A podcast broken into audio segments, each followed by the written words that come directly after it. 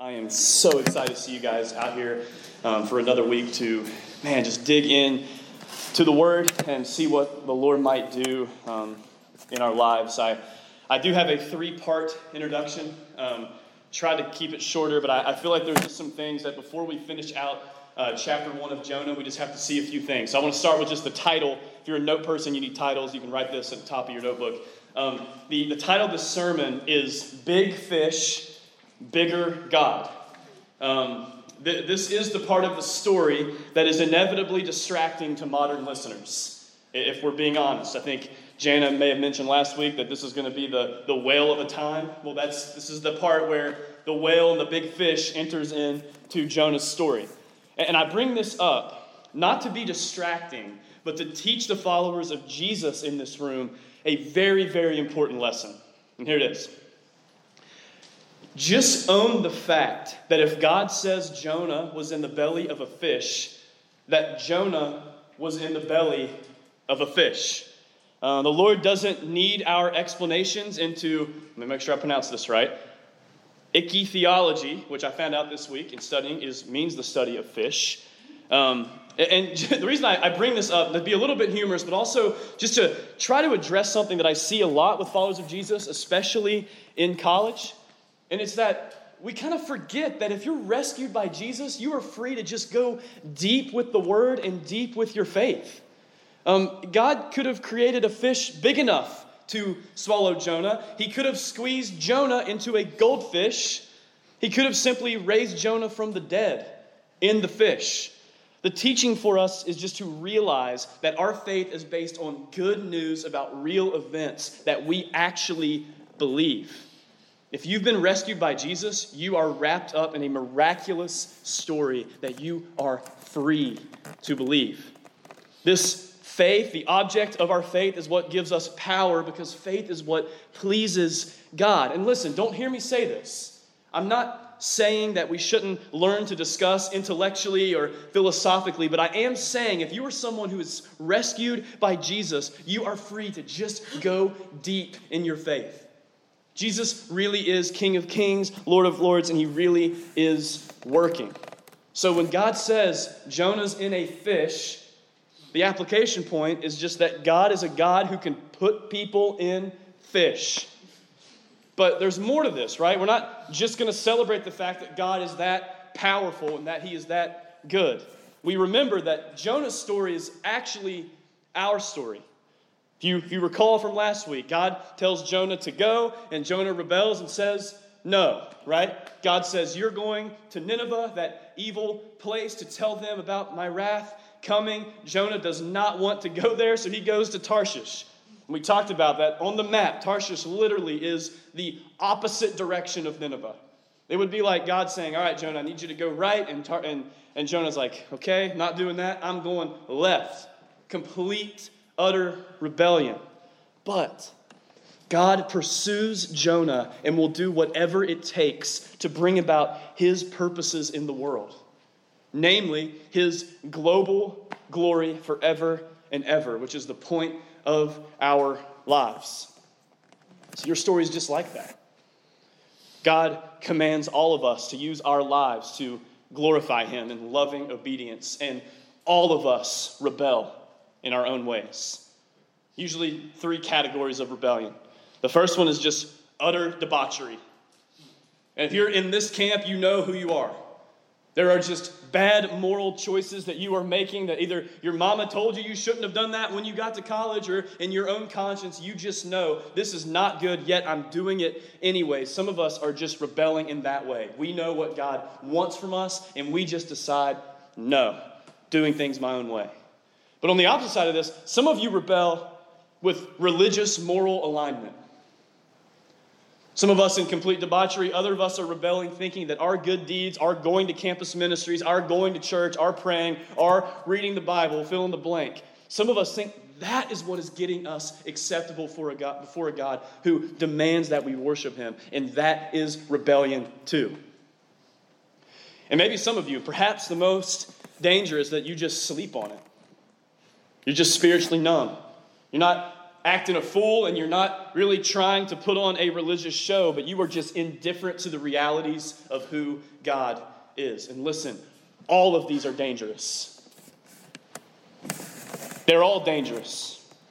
And none of them are beyond God's mercy. So I've got to let you know tonight. If you've wandered in here, I know there's some new faces here tonight. If you've wandered in here and you are just rebelling with all of your might, or you are just doing religion with all your might, or are you just doing nothing with all of your might about the reality of God, you need to know this. Tonight could be your turnaround. Like, God changes stories all the time through gatherings like this. Do you realize that? If you're someone who's rolled in here with a rebellious streak, you need to know there's people here that love you, but even more important, there's Jesus that we're worshiping that loves you. Tonight can be your turnaround. Listen, tonight can be my turnaround. It's not just the people in the pew or the chairs that are rebellious. All of us bring in different types of ways that we are not glorifying God. And listen, at any moment, we are not beyond God's mercy. Tonight can change everything. God is pursuing all of us and wants all of us to repent and worship. Some of you for the first time ever, some of you to enjoy and experience a close relationship with Him again. So as with those kind of anchor truths, I want to tell you what this book of Jonah should be doing. Once again, it should not be making you think about like the anatomy of a blue whale and think, well, you know, maybe with his stomach lining there could have been a chance. That's not the point. The point of the book is to expose you and empower you. Remember last week we talked about that point in the spy movie where the protagonist or antagonist one's trying to get from point A to point B. They're sneaking around, it's completely dark, and then all of a sudden there's a laser light on your chest. And if you are, you know, savvy with those movies, you know what that means. It means there's a sniper somewhere and that person is caught. That's what this book can do for you tonight. And like some of y'all can just turn it off and not listen. But if you're honest with yourselves about the realities of things that we just sung about and that we are all about, you might just get exposed. Because all of us have Nineveh in us. All of us have Jonah in us in some way. We all, if we have been around the gospel, are responsible to know God's mission. Yet we choose silence and selfishness. Christians in the room, we know God's will for holiness, yet we choose hidden sins. We all have a lot of Jonah in us. But the ultimate point of Jonah is that something greater than Jonah is here. Jesus fixes ruined lives. He transforms us. He doesn't just give you a new way to live, He changes you completely. So, as you're exposed, you can also be empowered by this Jesus. Because God is at work and His plan will always be fulfilled, we can always be confident and bold in our mission.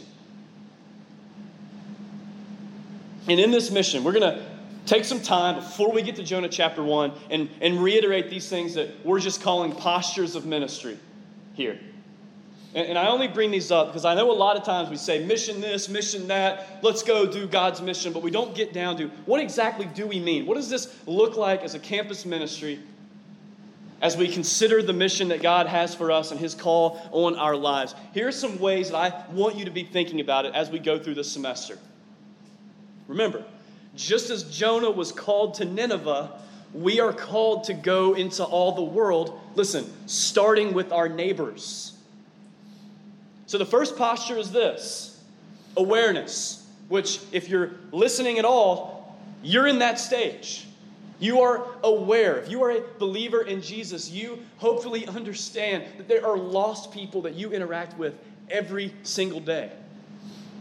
So, the, the positive bend of awareness is two things we pray and we start to care. So, hopefully, you're there. Maybe that's what some of us need to do tonight.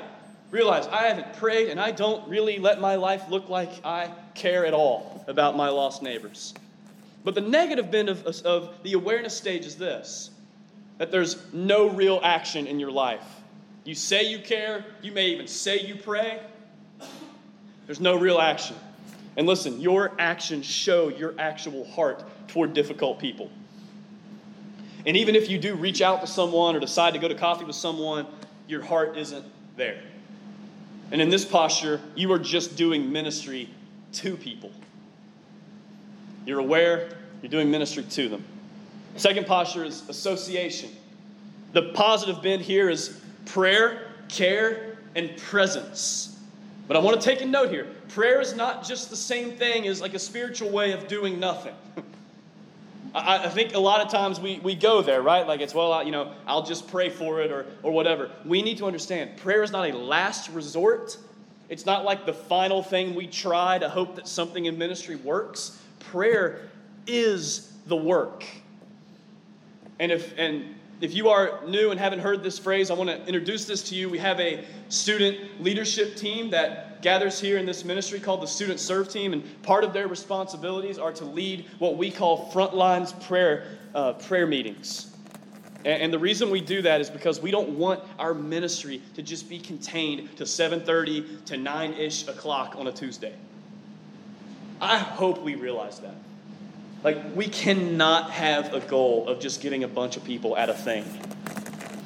Our goal is mission on campus, and a way that we are doing that is through prayer. So we'll start putting up when these prayer meetings are for you on the social medias. And if you just want to gather with people, you don't have to pray with them. You can just go and see. And I hope that God stirs something in you so that prayer becomes a automatic ministry, of becomes a part of you, and it becomes a part of this ministry. So it's not just prayer, it's not just care, but there's actual presence. So when you're in the association, you're thinking of a lost friend, maybe a lost classmate, and you're thinking, I want to associate with them, care for them, be in their life. But the negative bend of this is that there is some action, but oftentimes just kind of looks like charity. You send someone from your friend group to enter into that group just to try to coerce them into joining your group so our numbers go up. It's not the point of ministry. Our point is not to create some giant friend group that sings together every week and then send little people into these other groups on campus. It's not what we're about. In this posture, you're just doing ministry for people. And at worst, we're just doing charity work. Third posture action. This is what I want my life to look like. The positive bend is it's, there's prayer, there's care, there's presence, and ultimately there is power. 1 Corinthians 4:20 says this. I love this verse. For the kingdom of God does not consist in talk, but in power. And we're not talking about power in the way of the world. We're talking about power in weakness, where we exalt Christ above all else in our own fight against sin, in our loving of our neighbors, and listen, in sharing the gospel. We need supernatural power to actually pray, to actually care, to actually inconvenience our lives, to get in the lives of our lost friends. And we need supernatural power to actually demonstrate the power of God in our lives. Do you realize how much ministry we can do and not need the Spirit of God? This should be terrifying. We can gather, we can sing, we can go to church on Sunday. We can read a devotional. And we can do it all without our hearts being in it. And we don't need the Spirit of God to do those things. Just don't. But if we want our ministry to be something that's marked by the Spirit of God, it has got to come in weakness in us saying our lives are not our own. Our time is not our own. Our efforts are not our own. Our money is not our own. It is worth it to show off His power. But the negative end of this is you become prideful and you talk down to other people in the other stages. Or even worse, you might refuse to disciple or follow up with the people that God works in around you. But if we do this well, in this posture, we're doing ministry with people. We collide our worlds in our lost neighbors' worlds, and we point everything to Jesus above all else. We love with our good deeds, we share the gospel with our words, and we constantly orient every interaction around what Jesus might think. This is the kind of ministry that we want. And I want to tell you this this kind of ministry doesn't happen by hype or motivational speeches, it just doesn't. The kingdom of God comes in power, not in talk. Our power comes from the Holy Spirit through his word, which is why at this ministry we just take time. The word of God is on center stage here, and we want to see what God might do through this text. So we're going to read all of it together, 7 through 17, and we just might, with hearts open and, and minds available, let's see what God might do through this text. You remember, the mariners are on the boat and they just woke up Jonah to see if he would call on his God to stop this huge storm that was threatening to tear up their boat. And that's where this comes in. It says this And they said to one another, This is the mariners talking, Come, let us cast lots, that we may know on whose account this evil has come upon us. So they cast lots, and the lot fell on Jonah. Then they said to him, Tell us on whose account this evil has come upon us. What is your occupation, and where do you come from? What is your country, and of what people are you? And he said to them, I am a Hebrew, and I fear the Lord, the God of heaven, who made the sea and the dry land. Then the men were exceedingly afraid and said to him, What is this that you have done? For the men knew that he was fleeing from the presence of the Lord because he had told them. Then they said to him, What shall we do to you, that the sea may quiet down for us? For the sea grew more and more tempestuous. And he said to them, Pick me up and hurl me into the sea, then the sea will quiet down for you. For I know it is because of me that this great tempest has come upon you. Nevertheless, the men rowed hard to get back to dry land, but they could not, for the sea grew more and more tempestuous against them. Therefore, they called out to the Lord, O Lord, let us not perish for this man's life and lay not on us innocent blood, for you, O Lord, have done as it has pleased you. So they picked up Jonah and hurled him into the sea, and the sea ceased from its raging. Then the men feared the Lord exceedingly, and they offered a sacrifice to the Lord and made vows. And the Lord appointed a great fish to swallow up Jonah. And Jonah was in the belly of the fish three days and three nights.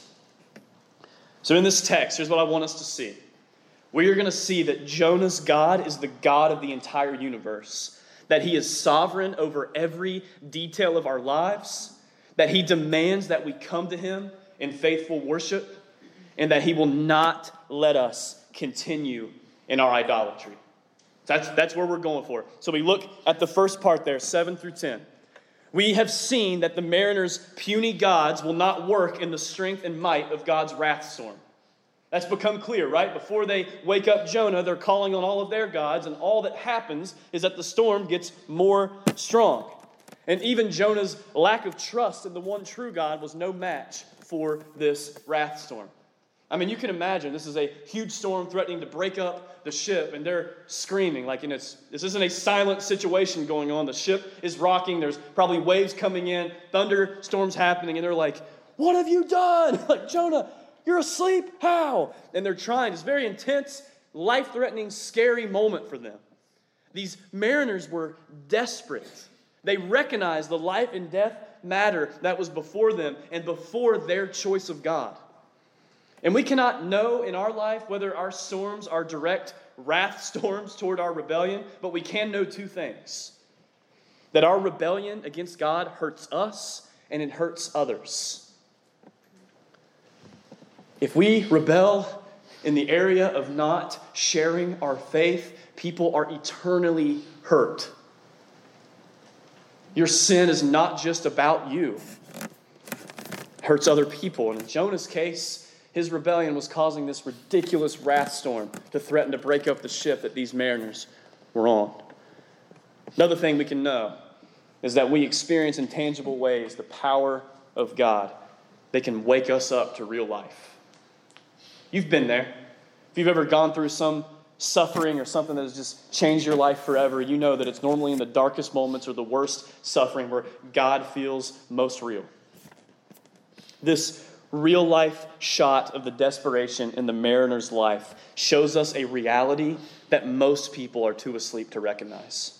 And it's this if you aren't in Christ, God's wrath is on you. It's a terrifying reality. In this snapshot of the mariner's life, what they are recognizing, and this storm was not just some storm they haven't seen before, but that this storm was wrath against rebellion against this God. Romans 2 5 says it this way describes this terrifying reality. But because of your hard and impotent heart, You're, you're storing up wrath for yourself on the day of wrath when God's righteous judgment will be revealed. People should be told about the wrath storm that they are storing up for themselves. But listen, you're a Christian. Until that day that Romans 2 5 is talking about, our word isn't one primarily of wrath coming, but of wrath absorbed. Talk about God's wrath, but talk about Jesus who took God's wrath for anyone who will come to him by faith. But in this text, we are seeing a terrifying thing that if you are rebelling and you are not one of God's people, there is wrath stored up for you. And in this moment, it seems like the mariners are realizing that their gods couldn't handle their problem. So they cast lots to determine how to get answers. Um, if you don't know what lots are, they were generally um, two colored stones that would be rolled to determine yes or no answers to issues that people face. Um, sort of like maybe a magic eight ball, if you remember those. You're wondering, you shake it up and it says yes or try again later, whatever. Um, or like rolling dice. So you can imagine how desperate they are in this, right? Like, imagine ridiculous storm. They're starting to think this might have something to do with the gods. They're terrified, and it's like they're like, Where's that eight ball? Like, you know, they're scared in this storm. They're like, okay, we, nothing else is working. We're not, the prayers aren't working. Jonah's asleep. What is going on? I know. Like, find me those dice. Like, let's play Yahtzee, you know? And, but this is interesting because what we find out in this moment of this random story that God is writing to show off his glory is that we see that every little detail of their lives was controlled by a God who cares about every little detail of their lives. Look at this. You need to love this proverb, 1633. The lot is cast into the lap, but its every decision is from the Lord. The God who called Jonah, the God who calls the storm, and the God that will eventually control a fish is the God who controlled the lots landing on Jonah. God is in complete control of every single detail of our lives. There's one, I can't remember if this theologian is dead or alive, so I'm just going to say a scholar said this. Um, this quote, I love it. He says that in the entire universe, there is not one maverick molecule. like, you can go to Pluto and look at the molecules there. I'm not a science person, so I, you know, I don't, I know you can't look at them, but let's say we could. And we found these molecules, and we would be in complete confidence that every single molecule controlled by God. In Huntington, on Pluto, not hating on Pluto, I know it's gone through some identity crisis lately. Not, not knowing if it's a planet. I think it might be now. I can't remember the latest. Yep, we're getting some head nods. Okay, so shout out to Pluto. She's back. And listen, I don't want us to miss this. Because some of us are just so, like, man, we hear these big things about God's sovereignty, and I know some of us, like, we're excited about it, we sing about it, but then we don't live like it's true. And then some of you are just really rubbed wrong by this. Like you're thinking, like, really, like God knew I was going to put on these jeans? Or if you're like me, like the same jeans for the past week. it's incomprehensible because we have this idea that somehow God's sovereignty can't fit in with our free will. Um, and, and listen, I just want you to keep in mind that Jonah chose to go to Tarshish, but God was still in control of working his purposes. And listen, I'm not asking you to figure out the debate between how our free will works with God's complete sovereignty and how all that works together. But the primary response to this is not intellectual debate, but it's falling on your face in worship. If God is completely sovereign, we should be worshiping Him. Um, a lot of times, um, hip hop artists say things better than I ever could, um, probably all the time. But uh, Shai Linne, if you've ever heard of him, he's a, he's a, a rapper who talks about this idea of, of God's sovereignty in a song. He says this. I'm going to try not to rap it and embarrass myself. I'm just going to say this. Um, he's talking about this whole like free will sovereignty thing. And he says, rather than debating the master's gift, we should be happily praising his magnanimous saving of savages. I love that. Rather than like, let's just try to figure out how all this works. And I thought I chose this, but God chose this, and, and all these things. I'm not saying we shouldn't wrestle with those things, but at the end of the day, we should just be praising this God who is sovereign. Go make your free will choice to praise Him. That's the response. Happily praising His magnanimous saving of savages. We cast the lot, but God decides where they land. Because when we worship Him and praise Him for who He is, we are free to see every detail of our lives, even the small ones, as a part of His great plan. Listen to me. If you take anything at all from this sermon tonight, know this nothing is random. Every person that you saw today, sovereignly chosen for you to see it. Every class that you think you chose, every class, every major that you think you switched to, all of it given to you by God. Step into every day with complete purpose, knowing that God is working. Man, it can set you free. Like, we don't have to worry about should we talk to this person or not talk to this person. If God put them in your path and you know the gospel, talk to them. That's the point. When you're free to know that God is completely sovereign over everything and you understand nothing is random, every situation you find yourself in is meant to glorify this sovereign God. Gosh, what would it look like for us to actually believe that? would change everything. It would change the way every the way you interact every single day. It would change the way you think about the future. Nothing is random. Don't be too asleep to see that. God is sovereign. And the lot falls on Jonah. Not too much of a big surprise at this point, right? The, the sailors want to know what God that Jonah represents. They probably want it to be something they can manipulate for their own benefit, just being honest. But instead, Jonah offers them the one true God, not just an option in a spiritual buffet line. Man, we got to fight that. We're not just offering a different way to live, we are offering true reality. A sovereign God. Look what he says. He says, And he said to them, I am a Hebrew, and I fear the Lord, the God of heaven, who made the sea and the dry land. This is our God, the one that we sing to. He isn't a God that tries to control the seas, He made the sea. That is huge. It's not, man, God, I hope you can fix this situation. It's a God that created the situation. It's our God. The mariners should be falling on their faces, and they are rightly afraid in this passage. And we start to see there's somewhat of an interest in knowing how to know this God. The once silent, rebellious prophet is finally preaching. God can use dire situations to wake us up for his mission. And I saw this happen, man. If you've, if you've been around me at all, you know I talk about this guy named Joey Stevens a lot. And um, this is a guy who taught me how to read the Bible, taught me how to follow Jesus. Um, just, man, still calls me like three times a week to check in on me. Just incredible dude.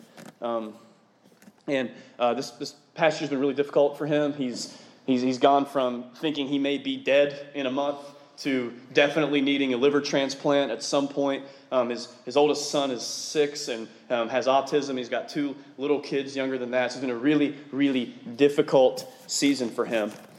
And um, I'm talking, we're in the midst of this fight, and, and I'm calling him, just checking in one morning. it's crazy. Only people like Joey, it's only people understand the sovereignty of God that can say things like this.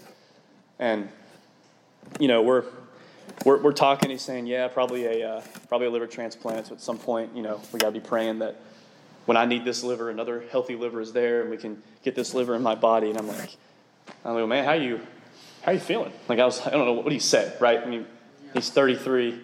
Um, I don't really know how to, how to comfort someone in the situation. And um, he just goes, man, all I want to do is go make disciples. Like, that's easy to just kind of like snicker at and be inspired by. But you think about a man who is in complete trust of God's sovereignty. He is telling me in the beginning of the conversation that he might need a new liver. He's realizing he might have to go to Cleveland Clinic every two weeks, maybe for the rest of his life. And he's like, Man, I just can't wait to make disciples. Man, we got this new kid coming to youth group tonight. Can't wait. I'm just like, Sometimes it's crisis that can wake us up to what God's purpose is for us. Um, at, the end of the day, these mariners and these Ninevites were unholy before a holy God, and we need to understand this about the people that we know. Listen, it shouldn't take a storm of God's discipline in our lives to get us to start talking to our neighbors about Jesus. And I know that one day when we're on our deathbeds, we're not going to be wishing we would have hung out more. We're wishing we would have had these times given to us by a sovereign God and used them more for the kingdom. We can have some boldness here, right? we're alive right now, that means God gave us another day. It's completely sovereign. Let's be like Joey, man. We're thinking, how do we feel? Man, things are horrible, tests are stressful, whatever kinds of things are in your life. I hope that because God is sovereign, we can say, man, just can't wait to get to work. Let's go make disciples. Back to our story. They said to him, What shall we do to you, that the sea may quiet down for us? Um, for the sea grew more and more tempestuous. He said to them, Pick me up and hurl me into the sea. Imagine this conversation. Like, man. Then the sea will quiet down for you, for I know it's because of me that this great tempest has come upon you. Nevertheless, the men rowed hard to get back to dry land, but they could not, for the sea grew more and more tempestuous against them. So they realized that something has to be done about their issue with God. Have you ever been in these situations with people that when you finally get to the point that we acknowledge that there's a God out there, usually they intrinsically think, oh man, I got to do something. Right? Like there's something in us that know if God is real, something about our life must change. When, they, when people understand who God is, they usually know either I've got to do something or something's got to be done. And Jonah just says, throw me overboard. Now, listen, this seems like a sacrifice, right? Like it's like, listen, y'all, like mariners, listen, I love you. I'm sorry I was asleep. I'm awake now. Here's what you got to do throw me in the sea, right? Seems like a sacrifice. But most scholars suggest this is actually showing Jonah's refusal to go to Nineveh again, which seems consistent with his character, right? Like, all right, the prophet, man of God, Jonah, listen, go to Nineveh, okay? Going to Tarshish. In the boat, he's like, oh man, God's after me. I know, y'all, throw me in. like, showing, probably consistent with his character, it looks like Jonah is once again saying, I would rather die than go preach to those Ninevites. He doesn't see that God is, only sees that God is full of judgment, doesn't see that God is full of mercy. Either way, whatever Jonah's motivation, this is the way in which these sailors can be set free from God's wrath on this ship through a man taking their place in the wrath of God. Um, they hear that they can do this, there's something that can be done, and I love this.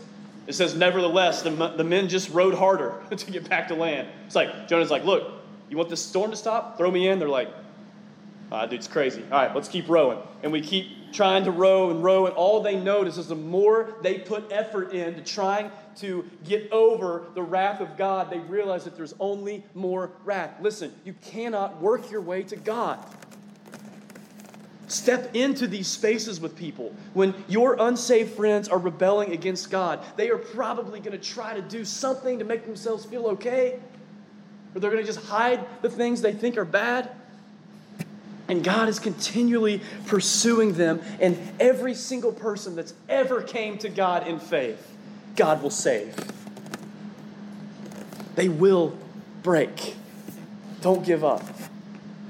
And listen, maybe that's some of y'all tonight. I don't know. The room this size, there's probably people in here that have either got coerced into coming or you just thought this seems like a good way to spend a Tuesday night. But with the reality of God's wrath stored up for you if you were not in Christ, would tonight maybe be your breaking point? Even if you are the best person in here, you are doomed without Jesus. And listen, if you are a follower of His in rebellion here, Stop trying to row harder to get back to Him. The work is done. You only have His grace and His mercy.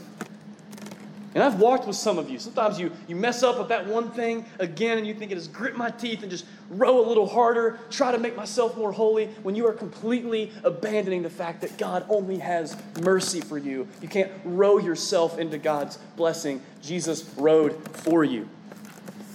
So the sailors eventually see this isn't going to work, so they finally decide to throw them in.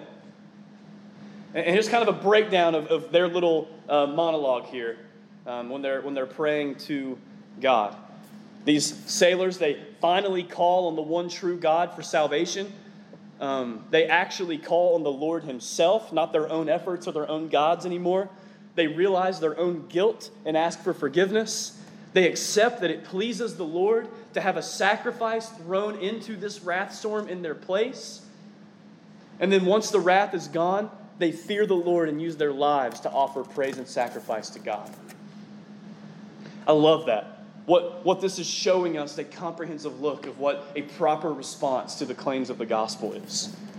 That we must call out to God in belief and repentance, that we must understand that our sin put God's wrath on us, that we must be declared innocent by forgiveness, that we must see the cross as the way that pleased God to save us. And after we experience forgiveness, our lives look like worship and sacrifice to Him. This is our lives as followers of Jesus. Even when we screw up and are in the storm of God's discipline, we can acknowledge Him, stop relying on our own power to please Him, and recognize the forgiveness that is already ours. We can turn to Him again in worship. His mercy never runs out. Man, that shouldn't bore us. And just like He will continually forgive us, He will forgive any person, any rebellious person that comes to Him in faith, just like these mariners did. And this life of sacrifice and um, worshiping the Lord must mark our lives as followers of Jesus. Look at this last verse. So, after all this, Jonah's on his way in, cannonball, Wrath stops. He's floating down, sinking. And the Lord appointed a great fish to swallow up Jonah. And Jonah was in the belly of the fish three days and three nights. If you remember, the point of this book, Jesus even says the sign of the prophet of Jonah is to show people me.